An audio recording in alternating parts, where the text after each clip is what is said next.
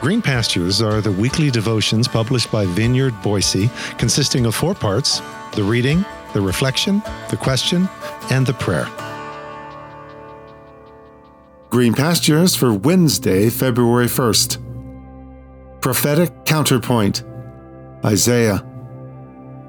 Today's scripture reading is found in Isaiah chapter 10, verses 5 through 19 from the Message translation, which reads Doom to Assyria, weapon of my anger. My wrath is a club in his hands.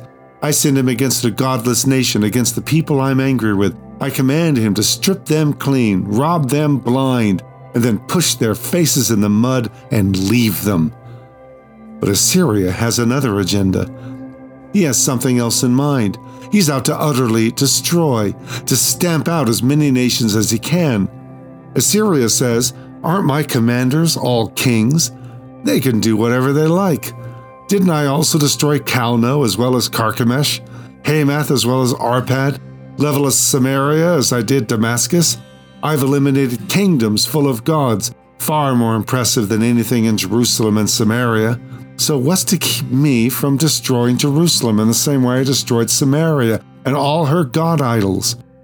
When the Master has finished dealing with Mount Zion and Jerusalem, he'll say, now it's Assyria's turn.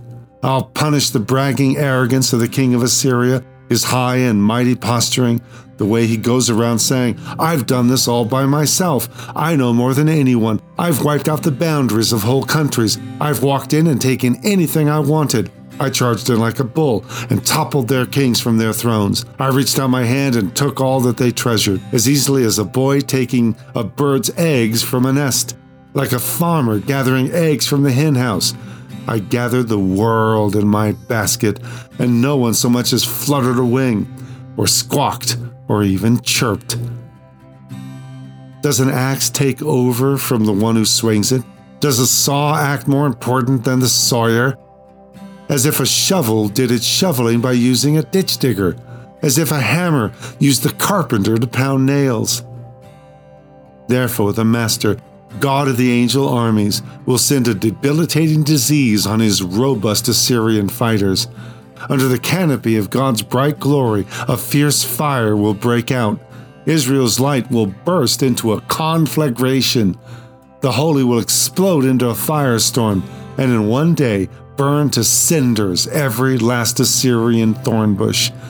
God will destroy the splendid trees and lush gardens the Assyrian body and soul will waste away to nothing, like a disease ridden invalid. A child could count what's left of the trees on the fingers of his two hands. This is God's Word.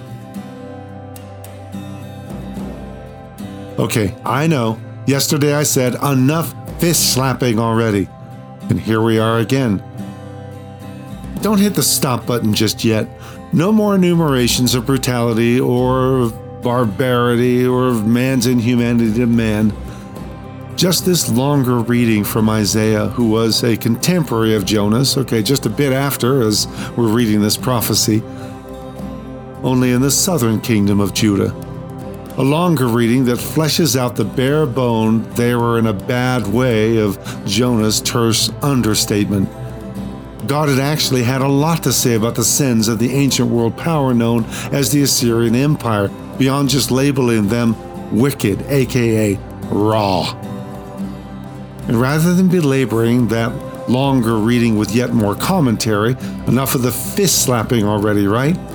Just let me close out today with this bit of dialogue from the film The Thin Red Line about the brutality of war on a little island in the Pacific known as Guadalcanal. These are the voiced over words of one of the characters as we watch the carnage and death in the aftermath of a sweeping charge by the Marines against the soldiers of Imperial Japan. It's a fitting voiceover here, now.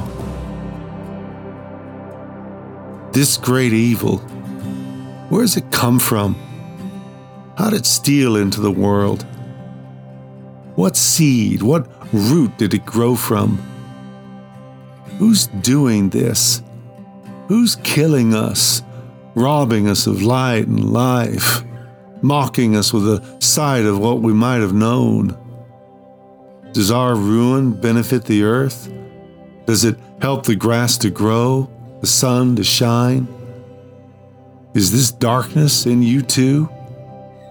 Have you passed through this night? So, as we pause for a moment of personal reflection and prayer, ponder how are you being challenged to be a divine counterpoint of radical love in the midst of a world filled with far too much hostility and brutality?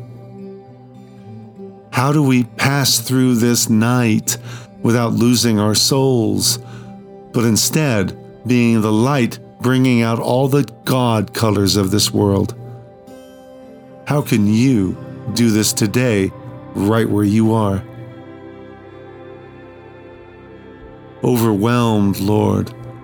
No, overwhelmed isn't strong enough. Actually, no word seems strong enough staring down the barrel of such barbarism, such brutality. Beholding the brutality of the Assyrian kings, I join with King Theoden. So much death. What can man do against such reckless hate? Love, everlasting divine love that cannot be quenched by many waters, scandalous, unstoppable, life giving love. Fill me to the brim with it, even when the cruelties of this world would take the heart of me. Fill me to the brim with the yet more excellent way of love that has and will have the final, ultimate word in this world. Through your mercies.